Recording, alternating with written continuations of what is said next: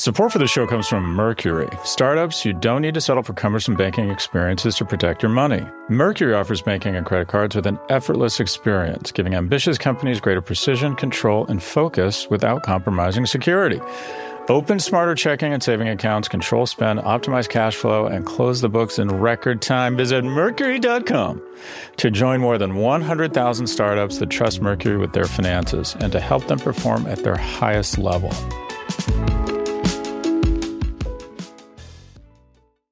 Support for Prop G comes from ServiceNow.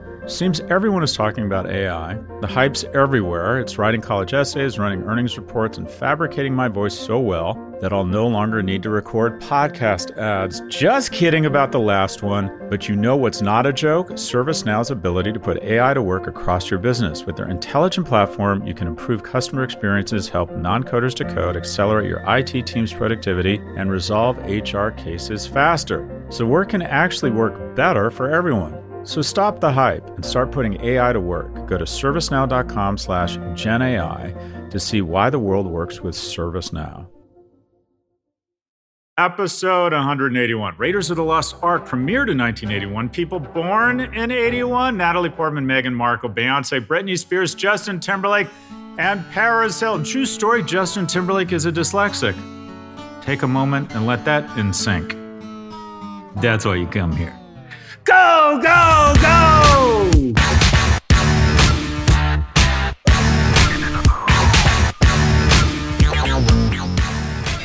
Welcome to the 181st episode of the Prop G Pod. In today's episode, we speak with Matthew Ball, the author of a new book called The Metaverse and how it will revolutionize everything. He's also the managing director of Epyllion Co., a holding company that provides venture advising and angel investments. We discuss with Matthew the winners and losers of the metaverse, as well as some practical uses for the technology, such as in travel and defense. He essentially presents the first case for the metaverse that actually makes some sense to me. Maybe it's not a total head fake. Anyways, we also discuss the state of play in streaming and potential acquisitions in that space, as well as what he learned spending several years as a firefighter in Canada. That's a good rep. Hello, sexy. What do you do?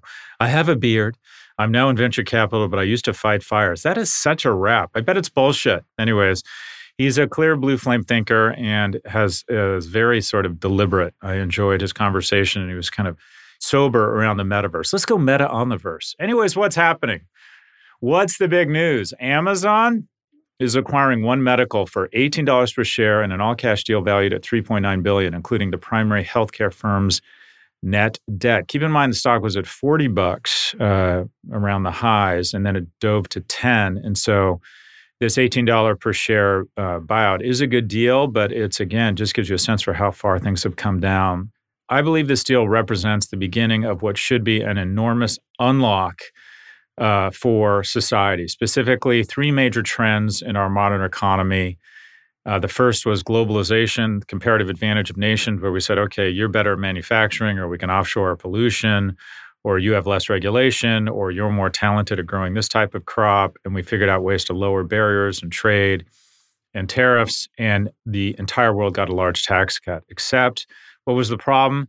A lot of people got left behind. A lot of the less competitive uh, industries and people working in those industries that got pushed out or squeezed by uh, globalization. We didn't reinvest any of that prosperity, any of that those incredible games back in retraining those people. So globalization has resulted in tremendous prosperity, but not a lot of progress, which I think is a decent metaphor for what's happened in the United States over the next 40 years. Second big wave, digitization, the internet, right? Processing power, the web uh, unlocked tremendous uh, value. I think four of the five most valuable companies in the world are somehow related to the web. Is that true? Amazon, wait, what is it? Uh, it's most valuable company in the world is Apple. Then I think it's Microsoft. Let's just assume I'm right. Anyways, an enormous unlock uh, from the dispersion, which is the third trend. Dispersion. We've gone through globalization, digitization, and now dispersion. What do we mean by that? Amazon dispersed retail from shelves and stores to our porches and our laptops. Uh, we've seen uh, Netflix disperse entertainment from movie theaters to our homes. I believe we're going to see education disperse from admissions offices and campuses to our homes. People still go on campus, but I think there'll be more unbundling of the $700 billion education experience. You're already starting to see pressure on kind of the tier two schools. But the big opportunity that hasn't happened yet, the mother of all chins, is the dispersion of healthcare away from hospitals, away from doctors' offices, and away from regulation. The thing that just always blows my mind is if you think about it, 98 to 99% of the people globally who contracted, endured, and developed antibodies to novel coronavirus likely never entered a doctor's office, much less a hospital. We figured out a way to push out healthcare to our smartphones, even if it's prescriptions and the following. And I think this could be just an enormous benefit to society, specifically pushing healthcare more proactively, going on offense with preventive care via the dispersion of intellectual property and healthcare to our smartphones, which basically 90% of the world has a smartphone now, offers not only to remove barriers around cost and intimidation, but also just to get out in front and create healthcare as an offensive, health driven industry as opposed to they should really call healthcare sick care because it's because you don't you don't pursue it until you're really really sick. In addition, it could just be an enormous unlock for caregivers in terms of time savings, cost savings. It's just absolutely uh, incredibly ripe. And who is better at sitting on a stack of information and then figuring out what they should go into vertically? Should we make batteries? We can do that. Yeah, let's go vertical.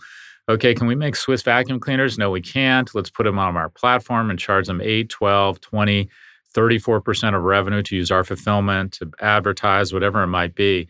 Amazon is better at turning data into actual commerce. They will do the same thing here.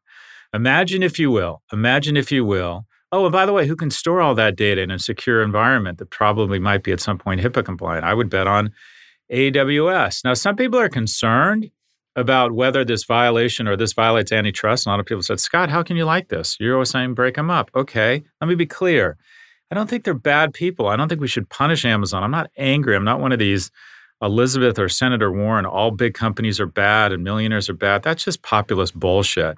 I do believe in competition. I'm a capitalist. And guess what? When AWS is subsidizing a retail platform, and every retailer in America doesn't have a cloud division to subsidize the sales of products that creates a flywheel that no one else can compete with, then yeah, we should break them up. When when Amazon leverages the fact they're one out of two e-commerce dollars and some they own the marketplace and they start advantaging their own products and their own retail offerings because they have access to data. In other words, they own the rails and they see what everyone else is shipping and they decide, okay, the most profitable things we're going to put on the rails. And by the way, we're going to make it harder, harder for anyone else to use our rails that we decide to compete against. That is bullshit. That is anti-competitive.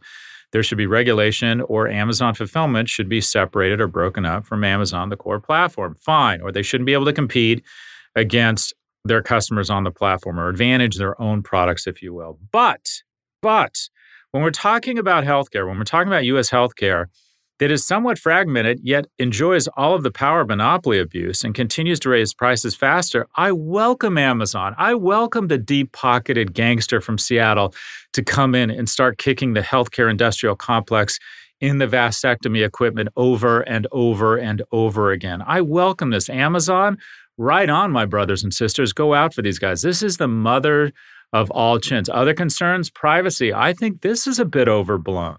What we have is an organization that has not, in my view, abused privacy the way Google and Facebook have abused privacy. Why? Because they're not in the business of it. They are a little bit in terms of Amazon Media Group, which is a big business, takes data and then serves you an ad for Huggies when you buy Pampers. But is that really a violation of your privacy? Whereas Facebook decides, I know, let's violate your privacy so we can get you addicted and get you depressed. Or maybe we just sell that data or let the platform be weaponized by foreign governments. I mean, they've shown absolutely no concern for your data, delay and obfuscation. I don't think Amazon is guilty of that, at least thus far. The amount of information they have on you, if they wanted, in terms of your movements, what you say in your house is extraordinary. And I do believe that they recognize those risks and they've put in exponentially more uh, safeguards. And uh, let me think, who else? Meta.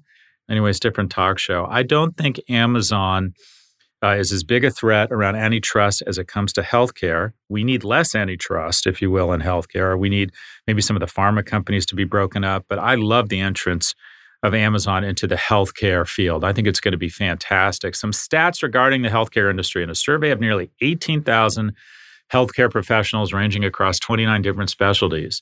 Medscape found that the average time spent on medical work outside of patient visits, including administrative work and electronic health record documentation, was roughly 16 hours per week. Think about that. They're wasting 16 hours per week on the admin, on the bullshit, right? US healthcare spending reached $4 trillion or $12,500 per person. So uh, a wife and a husband, a husband and a husband, a wife and a wife, Uh, $50,000 on healthcare if they have two kids. Think about that $50,000.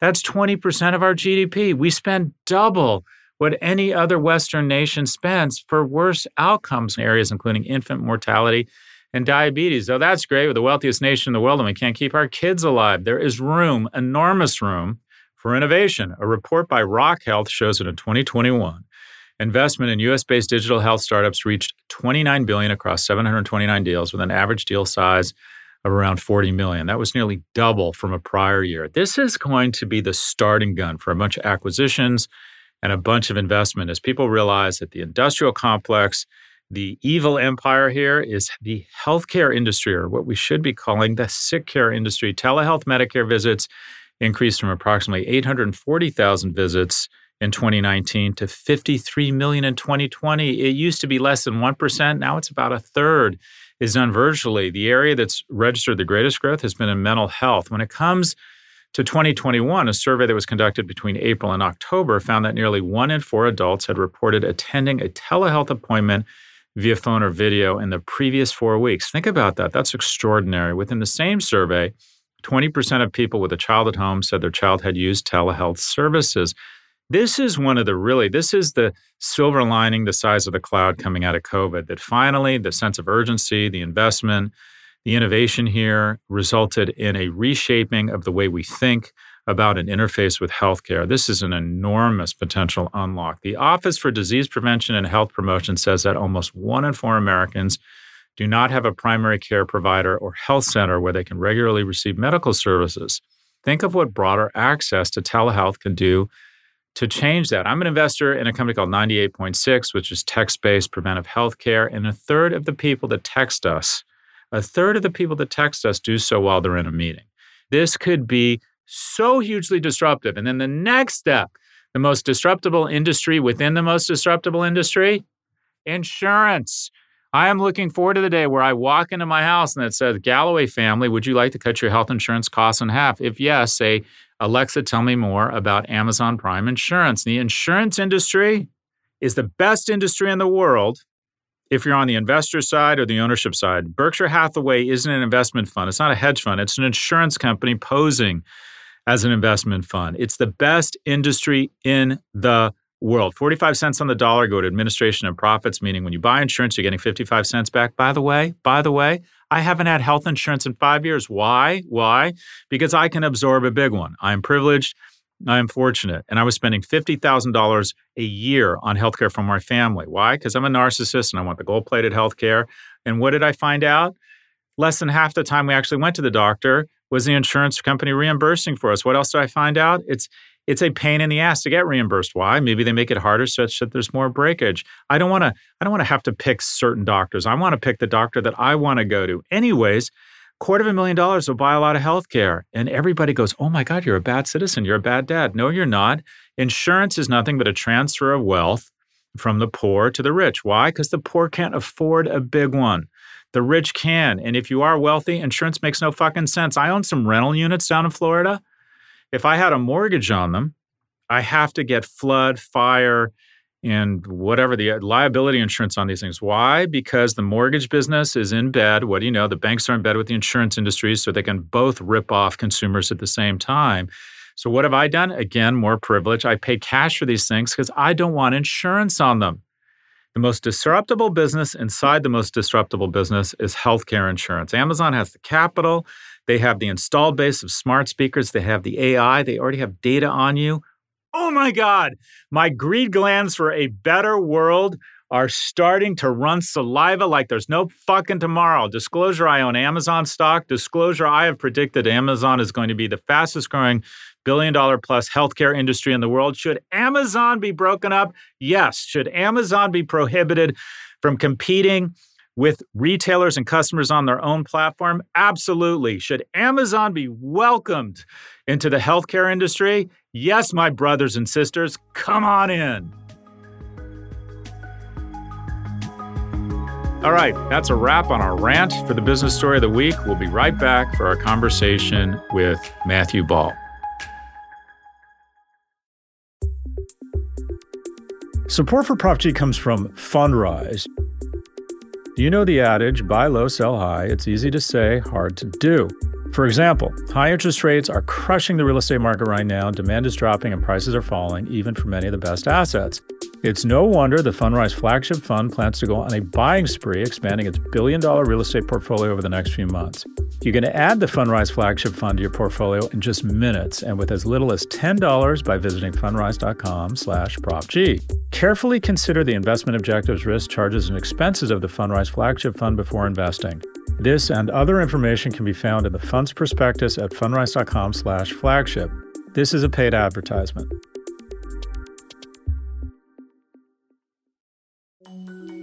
Support for Prop G comes from Atlassian. Atlassian software, including Jira, Confluence, and Trello, help power the collaboration for teams to accomplish what would otherwise be impossible alone. Because individually we're great, but together we're so much better. That's why millions of teams around the world, including 75% of the Fortune 500, trust Atlassian software for everything from space exploration and green energy to delivering pizzas and podcasts. Whether you're a team of 2, 200, or 2 million, or whether your team is around the corner or on another continent altogether, Atlassian software is built to help keep you all on the same page from start to finish. That way, every one of your teams, from engineering and IT to marketing, HR, and legal, can stay connected and moving together as one towards shared company wide goals. Learn how to unleash the potential of your team at Atlassian.com. That's A T L A S S I A N.com. Atlassian.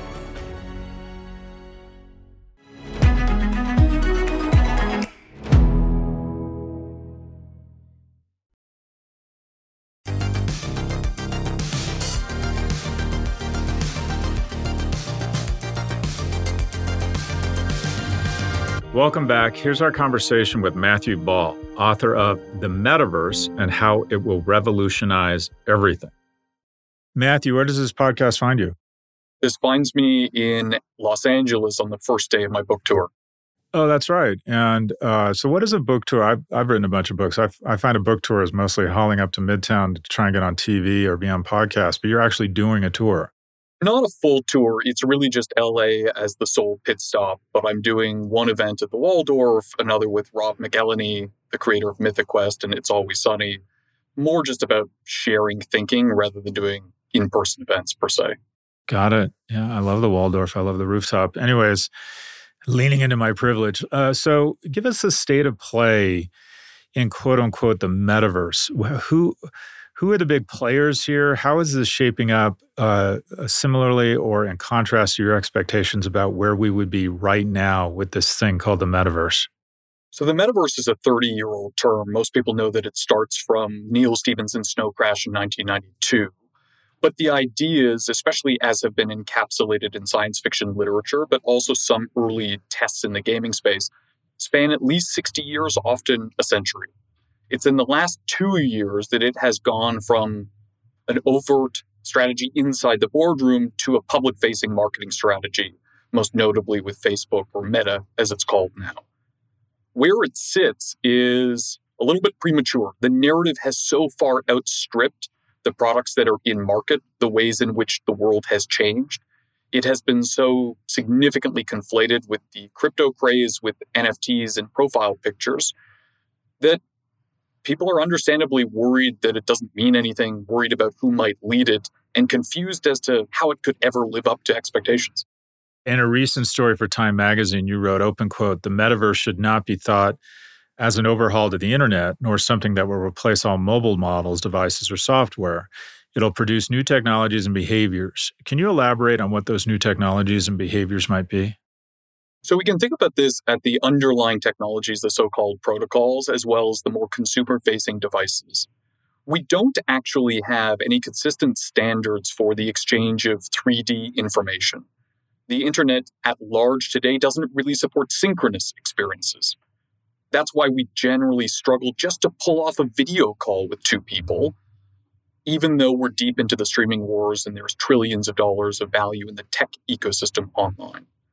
So we're talking about some overhauls to how we program and exchange packets on the internet. establishing some new file formats, just like the GIF or the MP4, but for 3D content. But then we're also thinking about the devices we will use to experience it. This is where augmented reality and virtual reality headsets emerge, but also perhaps the more nascent fear, or field rather, of holography, of sensors that can track your body and reproduce them in real time in virtual space. So let's talk specifically about the company most associated with the metaverse, correctly or incorrectly, Meta. Uh, I'll put forward a thesis and you tell me where I have it right or wrong. My sense is of Meta's significant investment in the metaverse so far is a big thud, that the Oculus is not living up to expectations and that this grand vision still remains a vision. And there's very little evidence that they're going to be able to uh, develop a new growth vehicle within the company around the metaverse. I'd be curious uh, your thoughts on Meta and the metaverse. So I would say that Meta really has three different areas that they're spending time on. One is virtual reality headsets. The second is their virtual world platform Horizon. Think of that like Roblox, Fortnite Creative Mode, or Minecraft. And then you can think of it as other wearables that we haven't yet seen. That last category shows potential. The Verge has called one of their acquisitions Control Labs, potentially the most significant since Instagram. But we've seen no product market fit, nor even a product. The Horizon Worlds platform has almost no users and even less content. Those are circuitous. But then when you're taking a look at virtual reality, look, they've shipped 10 or 15 million units, but it's not clear that many people are using it. And the clearest indictment is the timeline. In 2015, Mark Zuckerberg stated that by the end of that decade, we would replace smartphones with wearables. That time has come and went. We know from reporting from Alex Heath at The Verge that they've now delayed the first consumer edition of their augmented reality headsets three times this decade. We may not actually have the first consumer edition of this product until the back half of the 2020s. And so we see a lot of diverse spending, but we don't see much usage. We don't see much investment from developers. And we certainly don't seem close to replacing today's devices. So it sounds like I, um, I mean, I, I, don't think I'm putting words in your mouth, but Meta and the metaverse so far have been underwhelming or haven't haven't met expectations. Would that be accurate? It would be accurate. I think the strange thing about this would be how changing the name of the company and the extraordinary spending set expectations, which were probably not achievable. Yeah. And who, if you look at a company, it, well, one, assuming uh, that you're bullish or think there's a future here, what companies are best positioned to add stakeholder value based on an emerging metaverse? Like, who would you bet on? Who who are we not talking about? Are there obvious companies that we're not? You know, everyone talks about Meta when we talk about the metaverse. Who should we be talking about? So it's an interesting frame because I think you correctly said the company most obviously associated with the metaverse is Meta. But I think when you narrow in on those in the field, those who are investing or building product, they would say that the company most associated is probably Epic Games, the maker of the Unreal Engine or Fortnite, or Nvidia. Both of those companies were founded in the early 90s, not because of Snow Crash, but specifically for this point in time of 3D simulation. And we are seeing these companies most people overlooked really start to mature. I always thought it helps us trying to define what you're talking about. I think of the metaverse as a three dimensional rendering of the web. It's this immersive experience. And I think, okay, when I play FIFA with my kids or I watch them play Fortnite, that's a metaverse. Uh, and it seems to me that the video game industry is, in fact, the closest thing we have to a profitable sector around the metaverse. Do you think there'll be metaverses around B2B applications, around more around entertainment? In addition to video games, where do you think kind of the next big business is as it relates to this 3D rendering of the web? So I agree with everything that you've just said. What I would say is to the extent in which we believe it already exists in consumer leisure, then it already exists in enterprise. A few months before Facebook began talking about the metaverse, Microsoft unveiled their metaverse strategy, focused on the idea of digital twins. This is a virtual, live operated reproduction of a facility. The Hong Kong International Airport operates one today. There are many cities doing it on a limited basis. This is a persistent 3D recreation that you and I, should we walk through the facility, would be instantly recreated in. And that information would be used to operate decisions at the infrastructure layer. Which gate do we move a plane to? When do we notify passengers of that shift? That's int- I, I didn't know about this, and I'm, I'm, I'm. It's a compelling proposition, but why? What is the use case for having a virtual representation of the Hong Kong airport? It's for for modeling or decision making. So you should think of it from the preparation stage and then the operation stage. Let me give you an example of the former. There's this incredible example that happened at Tampa's Water Street. This is a multi billion dollar, decade long, multi billion dollar development that happened or started in Tampa. And they asked this question of how do we figure out what's the best decision for the neighborhood, the network, the city? And so they built a real time simulation supported by an 11 foot diameter 3D printed model with multiple different projection sensors and said, let's test what happens.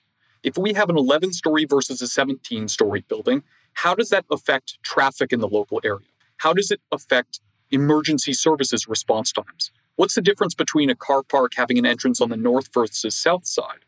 How does the building affect the light available in the local park as well as the local temperatures? That's how you can think about using 3D simulation, not the metaverse, but an application to design in the Hong Kong International Airport, you start to think of it as how can we simulate to better respond to terrorism, fire, flood, etc. But then they use it in the real time experience. And that would say we've all had the experience in an airport. Gate 82 is blocked. Where does your plane go? The classic answer is put it at gate 84 or gate 80. But the 3D simulated answer looks at everyone in the airport, where they are live, it looks up the chain where are other planes and says, how does the selection of the terminal impact the density of people in the airport, the likely ability to actually board, and then the cascade into the tarmac and the queue? So I immediately go to it sounds like a great application for the Defense Department to simulate war games and outcomes there. Is that is that a possible use case? Yes. And we've actually seen that for years. The UK military, in particular, has been a primary licensee of the Unreal Engine for war simulations. But more broadly, we can actually take a look at the US Army. They have a $22 billion contract for only 120,000 Microsoft AR HoloLens devices. It spans a decade. And that is for the devices, the repair, custom software, secure storage, all in support of active warfare and training. And what about uh, even, I'm just going different places here, quantitative trading, where you would say, I'm going to mo- attempt to model out the NASDAQ and movements, and I try to predict how traders are going to behave? Is it being used to try and create alpha or make money? It's certainly being used for those sorts of purposes. I don't know that your specific example requires what we call graphics based or 3D computing. Right. But certainly when you take a look at a company like Planet Labs, Planet does six by six foot scans of the entire Earth every day. They use eight spectra bands, including biomass and heat across infrared X ray, that creates a virtual reproduction of the Earth. That sort of analysis, then applied to 3D simulation, is being used for trading. You can start to take a look at how does the rise of temperature in a specific part of the world likely to affect the composition of the biomass, impacting actual harvests and yield, impacting the distribution and pricing of said product. Feels like really sophisticated uh, modeling or simulation. I love the way you describe this stuff. It's it's the first time I've actually thought this was more than just a big head fake with a bunch of legless people. Um, so we've talked about a few companies. We've talked about Meta. Sounds like you know so far meh, if you will. And then NVIDIA, Epic, it sounds like you're bullish on. Microsoft is doing interesting things here. I didn't know about this $23 billion Defense Department contract. What about Apple? It always struck me that Apple is the closest thing we have to a metaverse, that it has thousands of metaverses in the form of the App Store. And then they have this incredible portal to the metaverse, which I've, I've always said was the AirPods with the central server, the iPhone. Is Apple well positioned around the metaverse? Absolutely. Let's start from wearable devices, which we know that they're working on. You can essentially guarantee that at least the first few versions of their device is likely to be the best, most attractive, and highest performance AR or VR goggles. They're just the best in the world, and their computing power with the M1 and M2 chips are bar none. The other thing that's relevant is when you take a look at any time that is shifting online into virtual spaces, is essentially obligated, or at least 70% of it, to the iOS App Store, where they take a 15 to 30% cut. When you take a look at the business today, over a trillion is transacted through an iOS platform a year, but only 70 billion applies to their App Store. And that's because they don't bill for Amazon shoes or Starbucks order. But if the metaverse means our purchases go to virtual worlds, then all of the growth ends up being built by them. And for context, NVIDIA's Jensen Huang has estimated that the metaverse economy will eventually exceed that of the physical world. Citibank, Morgan Stanley, Goldman Sachs, KPMG, McKinsey have all estimated that by the end of the decade, there will be two and a half to 16 trillion in revenue running through these 3D simulation systems.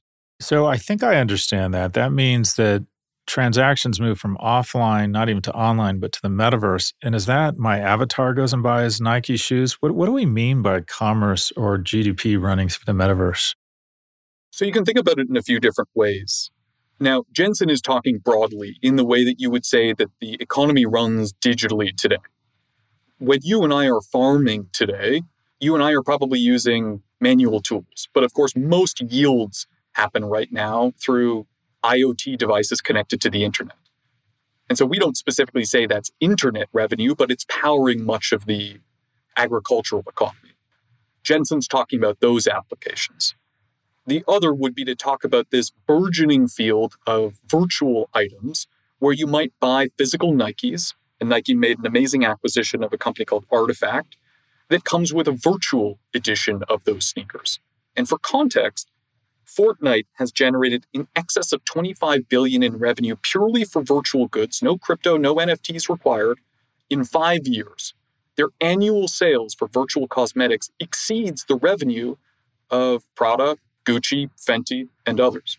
So let's use that as a bridge to talk about NFTs. Um, I've always thought that as more people meet online, that the same way we signal are worth as mates with um, 1942 tequila or a Rolex or a BMW, we're going to start signaling online, which will be bullish for NFTs.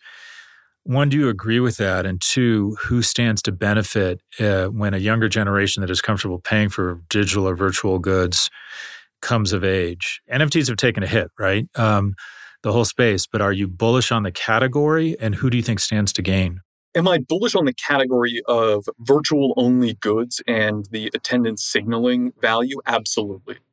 I think when you're talking about NFTs living up to their potential, that has a lot of dependencies that are technical in nature. So, for example, just buying an NFT may be interoperable in the sense that anyone can access and use it, but actually bringing that from one environment to another and applying it to an avatar is a really difficult technical problem that has not been solved.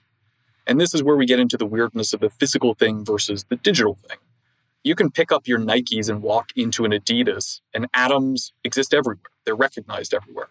But data doesn't work that way. But if you're saying who's going to win, we have seen some version of the intellectual property story we've seen over the past 20 years, but on steroids. The top three seasons for Fortnite Marvel, Star Wars, and Travis Scott, followed by FIFA and the NFL. When you take a look at who is selling the most virtual product, it's either brand new brands or it is the absolute premium Prada and Gucci's of the world adapting over. They're the most likely beneficiaries. We've talked about Apple, Nvidia, Epic, Microsoft. Are there any smaller or medium sized companies? I mean, it's just, it's always a little bit discouraging to think that it's the same old big semi monopolies that are going to clean up here. Are there any smaller, medium sized companies that you think warrant our attention? So, a few different things here. Every time that we go through some sort of new platform shift, you can basically identify five types of companies. The first of, are those that are destroyed Blockbuster, Lycos, AltaVista. The second are those that endure but are so far surpassed nobody cares. Skype still exists, AOL still exists, but even Microsoft doesn't think of Skype when they launch their Teams platform. It's deprecated. The third are the companies that adapt and grow. Facebook is not of the mobile era, but it grew significantly because of it. The fourth category are companies which are displaced in their core business, but grow through the growth in the digital economy.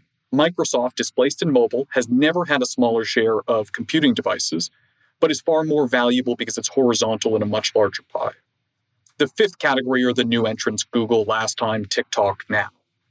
The question is who sorts into which buckets? We don't know the last one, right? No companies are multi billion. But what's interesting is, and I know you're a student and expert here, when these platform shifts occur, it is impossible to imagine anyone other than the giants succeeding. They have all the resources, all the engineers, all of the users, all of the cash. Microsoft in 1995 and then 1998 unveils the Internet Tidal Wave memo. They absolutely knew it was coming. They sent thousands of engineers on mobile and on browser and on software, but they got it all wrong. We'll be right back. Support for this podcast comes from Hims. It's Saturday night, and before you hit the town, you put on one of your best fits, check the mirror, and then you see it, or rather, you don't. Your hair, or what's left of it. But just because your hair is thinning doesn't mean it has to stay like that forever. Introducing Hims, a men's healthcare product looking to provide simple and convenient access to science backed treatments for men. The entire process is 100% online, so you can get a new routine of improving your physical and mental health in private. If prescribed, your medication ships directly to you for free and in discreet packaging, no waiting rooms, and no pharmacy visits. So while it can be tough to deal with this part of your life, it doesn't mean you have to do it alone. Start your free online visit today at hims.com slash profg. That's H-I-M-S dot com slash profg for your personalized treatment options. hims.com slash profg. Prescriptions require an online consultation with a healthcare provider who will determine if appropriate. Restrictions apply. See hims.com slash verge for details and important safety information. Subscription required. Price varies based on product and subscription plan. Support for Prop G comes from NetSuite. Growth is an inevitable part of any great business, but with growth comes growing pains. Suddenly, the things you're used to doing a day are taking a week. But there are three numbers that can help you get the visibility and control that you need to make the right business decisions instantly 37,025, 1. 37,000. That's the number of businesses which have upgraded to NetSuite by Oracle. NetSuite is the number one cloud financial system, streaming accounting, financial management, inventory, HR, and more. 25. NetSuite turns 25 this year. That's 25 years of helping businesses do more with less, close their books in days, not weeks, and drive down expenses. One, because your business is one of a kind. So you get a customized solution for all of your KPIs in one efficient system with one source of truth. Manage risk, get reliable forecasts, and improve margins. Everything you need to grow all in one place. Right now, download NetSuite's popular KPI checklist designed to give you consistently excellent performance absolutely free at netsuite.com slash profg. That's netsuite.com slash profg to get your own KPI checklist. netsuite.com slash profg. So you were uh, you have such an interesting background. Uh, you uh, served as global head of strategy for Amazon Studios. I'd love to get your thoughts or state of play on the streaming wars. Uh, the d- various players who you think is ascendant in decline. Do you think it's going to consolidate? Your thoughts? I think the most important is to start with Netflix. For 15 years, extraordinary execution. It's essentially remarkable that when we look back from the period of 2005 to 2020 the worst mistake people come up with was Qwikster. And Qwikster didn't matter. It's a fun case study, it's a fun joke, but it had no consequence. But what is remarkable is they are simultaneously proof of first mover advantages of scale, of network effects, of having the right thesis long before anyone else and betting on it harder than anyone would have imagined. And yet, at the end of the day, while those things matter, they are a content company. They sell entertainment. And the remarkable thing for me is having competed against them in 2016, 2018, you would have expected that their expertise in content creation, their hit rate, would be better than it is. If just for the simple reason that since 2016, they've probably spent 50, 60, 70 billion on original content. And you should improve. Apple has improved really rapidly. Prime Video has gotten much better. HBO has shown that they can treble their slate with no appreciable difference in quality. And we're starting to feel the gravity of that shortfall. But who do you think? I mean, I've seen that um, Hulu has actually gained share in the last uh, 18 of the 24 months. Disney was sort of rookie of the year last year. Netflix stock is way down, but is still kind of what is the tail that wags the dog here. I know Amazon. There's just, it feels like there's a. Do you agree? There's too many of them, and b. Who do you think is um, ascendant versus descendant? Like, if they were stocks, who would you go long on? Who would you go short on? The most ascendant to me feels like Apple. They certainly have infinite pockets and don't care about the you know year to year or half decade returns but their programming is extraordinary. Their pace of improvement is extraordinary. They have become so desirable to all talent that they're getting better projects than ever before. They got MLS rights. They have baseball rights. There are reports that they're about to get NFL Sunday ticket. And that's driving a really powerful flywheel for that company. More audiences, more quality, still a low price point. The saturation that you mentioned helps them. When you take a look beyond there, look, there's still the Hulu problem to sort out in the United States. It's clear that that's going to come to some sort of head. Disney has to buy out Comcast for nine plus billion by the end of 23. But at the end of the day, are there too many services? For sure. And the easiest way to know that is to know that Paramount Plus as part of a bigger company or Starz as part of a bigger company, their content could be the same, but the audience would be three to four times bigger. No increase in the cost of production, 4x the return. The gravity of that leads to M&A. And what do you think of the new HBO Discovery platform? Look, I'm skeptical that Time will ever consider that deal, the AT&T acquisition positively. I'm skeptical that AT&T will ever get a positive return on Warner Bros. Discovery. But at the end of the day, that product is going to be successful. It's going to have hundreds of millions of subscribers. Why? Because humans love video. Five and a half billion people watch 2.6 hours per day. 300 million Americans watch five and a half hours per day. And Warner Bros. Discovery has just an extraordinary amount. As long as the price point is anywhere near reasonable, I just don't think most of us can live in a world without subscribing. And eh, you said you were sort of long or bullish on Apple TV Plus. Do you look at any of the streamers and think they're going to be challenged over the next few years? Well, so I think again, Hulu faces that fundamental challenge of what is its role. We know that Starz is about to be spun out. It's very difficult to imagine how being a standalone public company that is in ninth place domestically and less access to intellectual property like John Wick and the Hunger Games, which Lionsgate currently owns, is going to thrive. Paramount Global ends up being the interesting case study of look, they're well performing. Their content is popular. They have exceeded most expectations. The question, nevertheless, remains how good is the business? And does it ever show a really compelling ROIC? It's pretty hard to do the math to get there. Let me throw out a name. I've always thought that uh, Netflix or one of these players would immediately become just strategically much more robust with an acquisition of Spotify, which is now trading at an all-time low. It's got a market cap of about 20 billion. So say it costs 25 or 30 to take out. If if Netflix, if it becomes Netflixify, if it's Netflix and Spotify, aren't they the number one subscription media company in the world? It, it just strikes me they're ripe for acquisition. Your thoughts? So I always talk about this this fact that if you take a look at how new access modalities or technologies emerge, you kind of see these three different frames. Number one is the big innovation comes from someone who makes it easier and better to access content. We saw that with cable versus broadcast, streaming versus cable. And at the start, they're dominant because they're much better at the tech.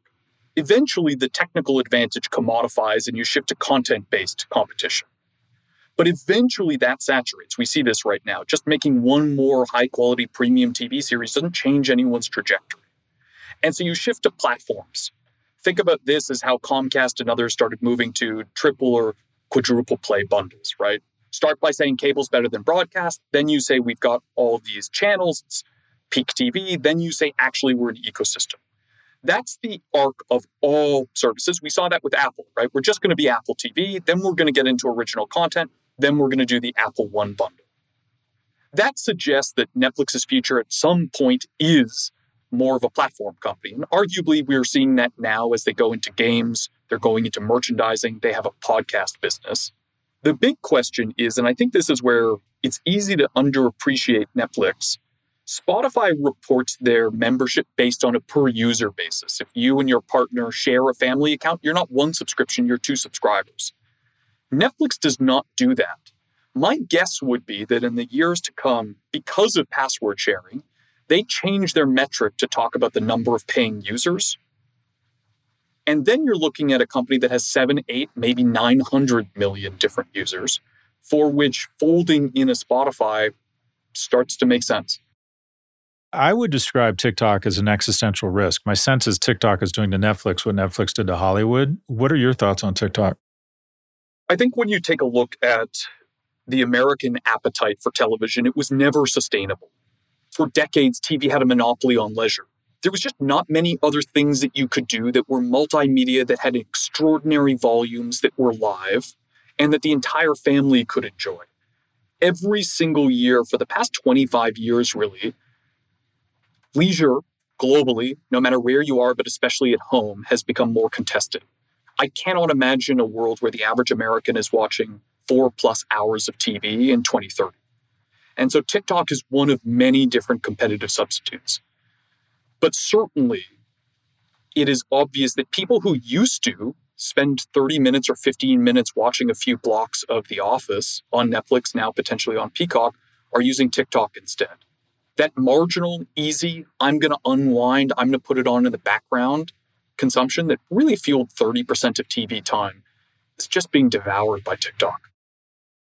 So as we wrap up, we like to get uh, or probe a little bit more about about kind of personal issues and your your approach to work and uh, how your relationships have shaped your professional life. You were a full time forest firefighter as part of Canada's Ministry of Natural Resources. What lessons can you apply to business or just your personal life that you learned fighting fires? So, I was a forest firefighter for two years. We would sleep in tents or wet tents and wet sleeping bags and wet clothes for weeks at a time. And I did that because I thought I was going to spend most of the rest of my life in an office. I'm fortunate that that isn't the case. But the skill that I think I really learned was camaraderie, trust, and really participating in the culture with those you have very little in common with. And that skill set is really important, especially when you have a shared purpose, least of all one with security concerns or safety concerns.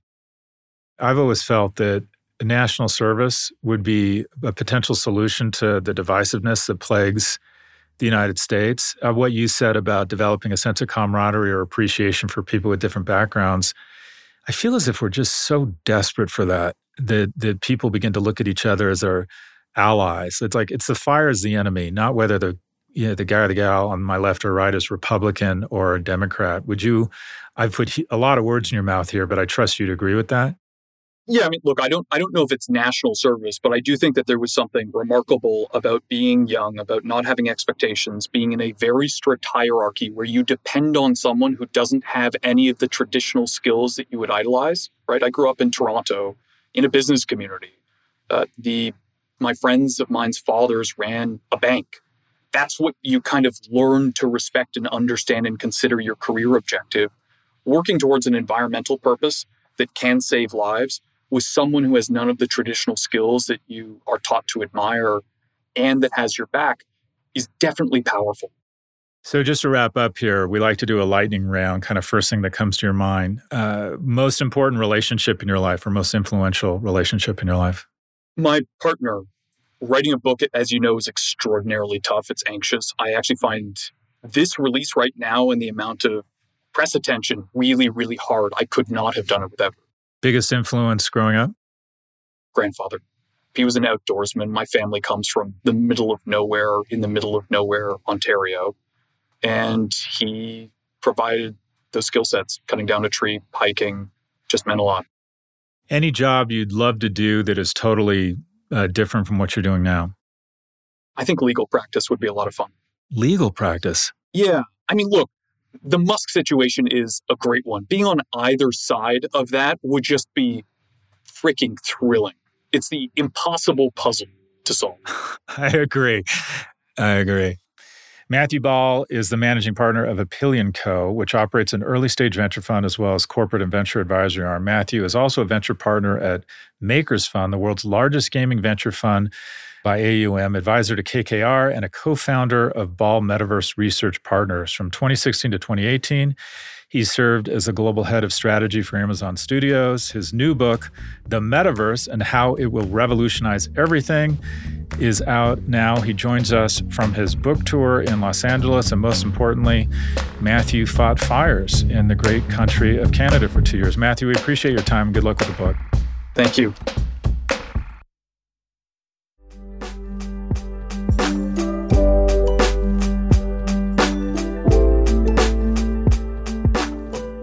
Algebra of Happiness, the last five minutes. Supposedly, uh, people's impression of you is uh, disproportionately dependent upon the last five minutes. What do I mean by that? You can work somewhere for 10 years, and when you're leaving, if the last three months you're kind of an asshole and start bad mouthing people, it almost obviates or diminishes all the good work of the previous nine and three quarter years. People remember how you leave. People remember the last few minutes. Supposedly, and I love this study because it involves a prostate, but when they do colonoscopies on on people, if they did a test with a control group, uh, they did it regularly, you know, as they do. As soon as they were done, they pulled the probe out. And in the control group, is it the test group? I guess the test group, excuse me, they um, uh, left it in five minutes longer with no activity. So it wasn't as uncomfortable.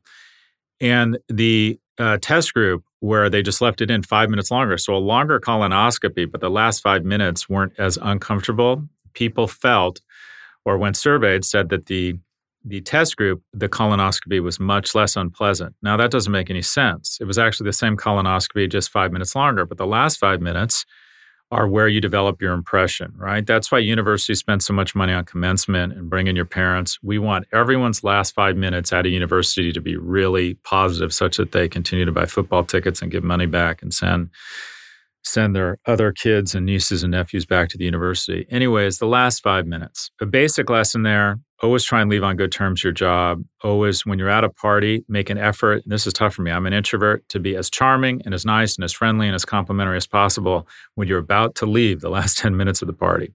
Now, the reason I bring this up, the reason I bring this up, I'm taking care of my boys or I'm watching my boys. They're 11 and 14. We're in New York together. It's me and them the Color Factory, the Elvis movie at Alamo Drafthouse, which is lovely, which is lovely. Uh, the On store, On Running store, the Nike store for shin guards, the Pele store in Midtown to buy soccer cleats, Balthazar for donuts, uh, the Boulangerie Balthazar, Jack's wife Freda. We've been having an amazing time. And we're going to something called Rise New York City, which is this 3D experience in Times Square, which is literally sounds like the seventh ring of hell for me. But as you'll recognize when you get older, it's about what the boys want. Anyways, my 11 year old is really tough, disagrees with everybody on everything, seems to be upset all the time about everything, uh, gives his older brother a hard time uh, you know, will just run into his brother's room or in the bathroom and hit him and scream, nobody likes you, and then run out for no real reason is just really tough. And I don't know how to manage it. And I don't think there is a handbook here. I don't know if I'm supposed to be just loving and supportive and sit down and be like Alan Alda would be as a father and say, tell me what you're feeling. I'm not that kind of guy. I'm more I'm more inclined to scream and curse at my 11 year old, and I'm not proud of that. To shock the shit out of him such that it moves him back in line. And I got to be honest, I think there's some value to that. I think that kids respond to the deeper voice of a man, and uh, that we are there for certain moments uh, of discipline. Um, and I realize as I hear my words coming out of my mouth, I'm, I'm probably going to get some pushback around that. But I think there's a lot of research to show that. The last five minutes, though, the last five minutes of every day, of every day that I have ever spent with my sons is that when they're in bed, and again, getting them to bed is a fucking nightmare, especially the little one. Jesus Christ, brush your teeth. I already did. No, you didn't. Anyways, he's finally in bed. When my two boys are in bed, I hang out with them, I adjust them, uh, I rub their backs and adjust them, which they love. I tell them a quick story about my parents coming to America. It's an ongoing story right now. We're at the point where my parents, my mom, seven months pregnant, loaded up in an Austin mini metro and drove, no joke, from Toronto to San Diego because they had read in the newspaper that San Diego had the nicest weather in North America. I embellish on these stories. They absolutely love them. And then I uh, tell both of them that I love them and I mean it. I look at them and I kiss them. My 11 year old still kisses me on the lips. My 14 year old will just let me kiss him on the forehead. That's fine. But the last five minutes are the following distinct of what an asshole you are, distinct of what a weak father I am, not knowing how to deal with your assholishness. The last five minutes are me and you. The last five minutes are dad and son. And every time you go to sleep, you're going to have one absolute. You're going to have one thing that is never in doubt. And that is, I adore you. I think you are wonderful. I want to spend time with you. And I love you immensely. The last five minutes every day with your kids, that's what they'll remember. Our producers are Caroline Shagrin and Drew Burrows. Claire Miller is our associate producer. If you like what you heard, please follow, download, and subscribe. Thank you for listening to Prop G Pod from the Vox Media Podcast Network. We will catch you next week.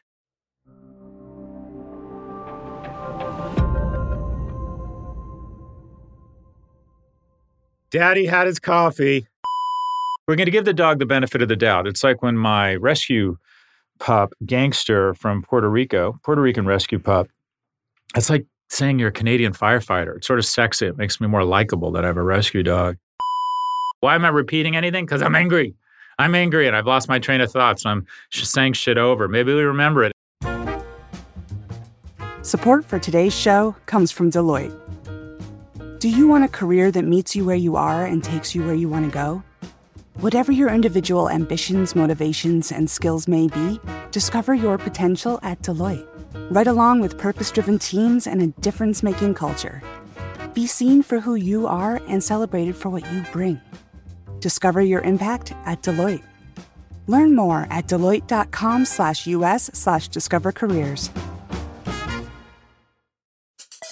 Support for this podcast comes from Smartwater.